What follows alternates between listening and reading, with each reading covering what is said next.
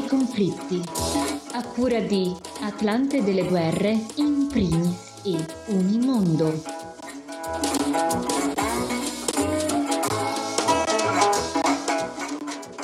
Bentornati e bentornate a Un camper nei conflitti realizzato da Atlante dei conflitti e delle guerre nel mondo, Unimondo e Associazione Culturale in primis.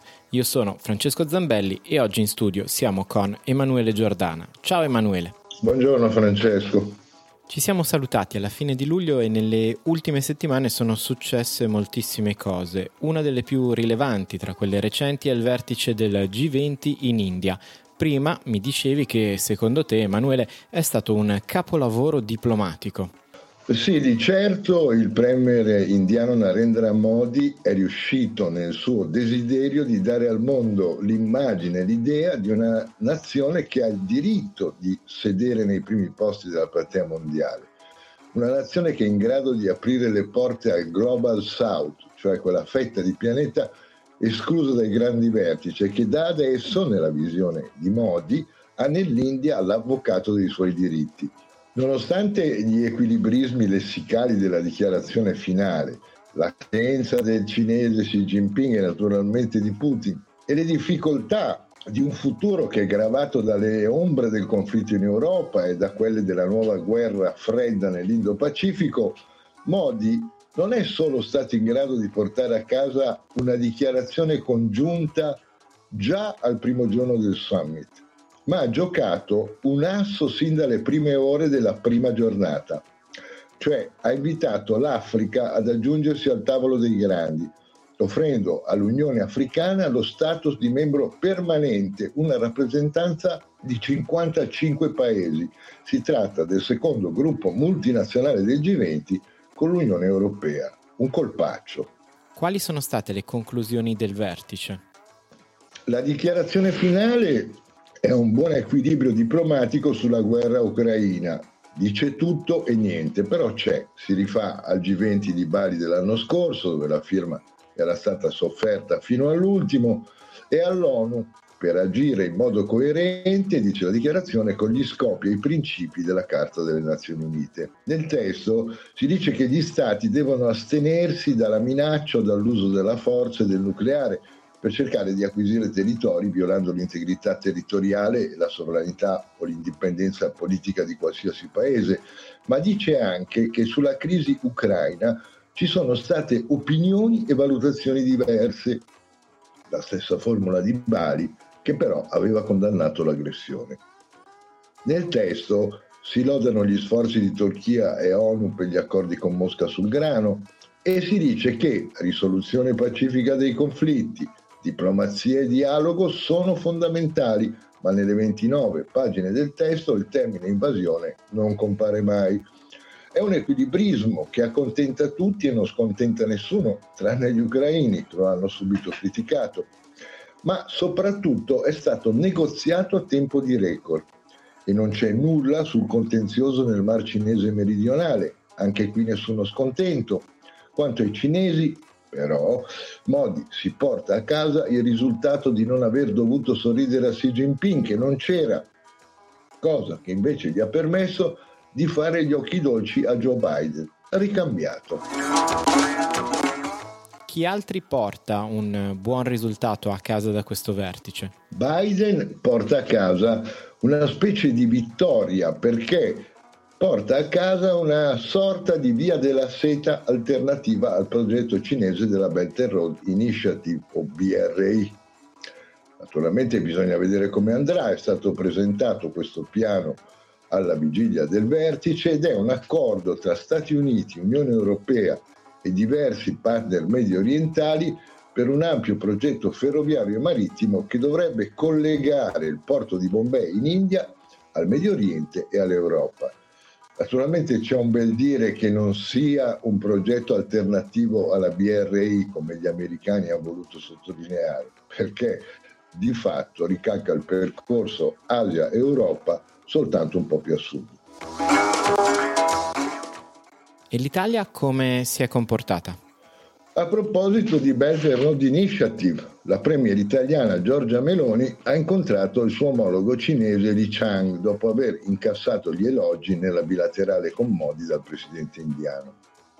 Sappiamo che Roma vuole ritirarsi dal progetto negando quel memorandum che fu siglato dal governo Conte nel 2019. Pechino però fa buon viso al cattivo gioco ed è disposta a collaborare per promuovere scambi commerciali e investimenti reciproci. Il ministro degli esteri italiano Tajani, che ha visitato la Cina alcuni giorni fa, ha già del resto ribadito ai cinesi che un paternariato strategico sarebbe più prezioso della BRI. I media cinesi non l'hanno menzionata affatto, ma riferendosi all'incontro a Delhi tra Li Chang e la Meloni, hanno scritto che lì ha espresso la speranza che Roma fornisca un ambiente imprenditoriale equo, giusto e non discriminatorio affinché i cinesi possano fare affari in Italia. Senti Emanuele, uno dei temi fondamentali del nostro tempo è quello ambientale. Si è parlato di ambiente durante il vertice? L'ambiente eh, c'era e le parole naturalmente non sono mancate, ma alla fine la sostanza è poca. C'è un invito a triplicare l'innovazione nel campo delle rinnovabili, ma nella dichiarazione finale non c'è alcun impegno per eliminare i combustibili fossili. La cosa ha fatto infuriare gli ambientalisti. Grazie mille Emanuele per questo resoconto del G20. Veniamo ora ad altre notizie in breve. Spostiamo il nostro camper verso lo Sri Lanka. Sta creando un piccolo terremoto politico il video di 5 minuti che Channel 4, un'emittente pubblica britannica, ha mandato in onda la settimana scorsa. Riguarda la strage di Pasqua che il 21 aprile del 2019 uccise nello Sri Lanka 269 persone un attentato suicida multiplo in tre chiese e altrettanti alberghi. Gli ideatori della strage, un gruppo islamista legato allo Stato islamico, sono stati arrestati e dunque i conti sembravano tornare, ma adesso una testimonianza mette in dubbio la versione ufficiale che dava a loro tutte le responsabilità. Asad Maulana, un ex secessionista tamil, poi passato nelle fila del governo, accusa i vertici dell'intelligence di Colombo di aver orchestrato la strage con gli islamisti in una riunione che Maulana stesso aveva organizzato. Un'altra fonte anonima, sempre nel servizio di Channel 4, dice che le indagini furono poi eterodirette per nascondere la verità.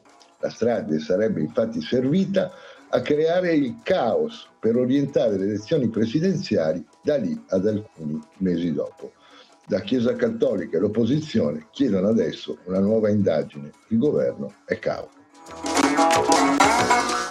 E ora ci spostiamo su un altro tema, le bombe a grappolo. Eh, recentemente è stato presentato il rapporto annuale di monitoraggio della Convenzione sulle munizioni cluster, le bombe a grappolo, che traccia i progressi e le battute d'arresto nell'eradicazione di queste armi micidiali. Si concentra sull'anno solare 2022 fino all'agosto 2023. Il rapporto, di cui in Italia ha fatto una sintesi la campagna italiana contro le mine, riporta un allarmante aumento del numero dei civili uccisi e feriti da munizioni a grappolo nell'ultimo anno. E nel 2022 sono state registrate 1172 nuove vittime in otto paesi, Azerbaijan, Iraq, Laos, Libano, Myanmar, Siria, Ucraina e Yemen è il numero più alto di persone uccise e ferite del cluster bomb mai registrato dal 2010. Del totale delle vittime, 987 sono state causate da attacchi con munizioni a grappolo, mentre le altre sono vittime di residui di anni precedenti. Il numero maggiore si è registrato in Ucraina, 890 vittime nella stragrande maggioranza civili, le altre in Siria e Myanmar. Le bombe cluster sono state ripetutamente utilizzate in Ucraina dalla Russia sin dal mese di febbraio 2022, ma anche l'Ucraina ha fatto ricorso a queste armi, anche se in misura minore. Questo anche grazie alle forniture americane che hanno aperto i loro magazzini per rifornire l'esercito di Kiev. Grazie Emanuele per questa puntata di Un camper nei conflitti. Noi diamo la linea alla rubrica dedicata alla Palestina di Amedeo Rossi che ci parla degli accordi di Oslo di 30 anni fa e ci risentiamo la prossima settimana.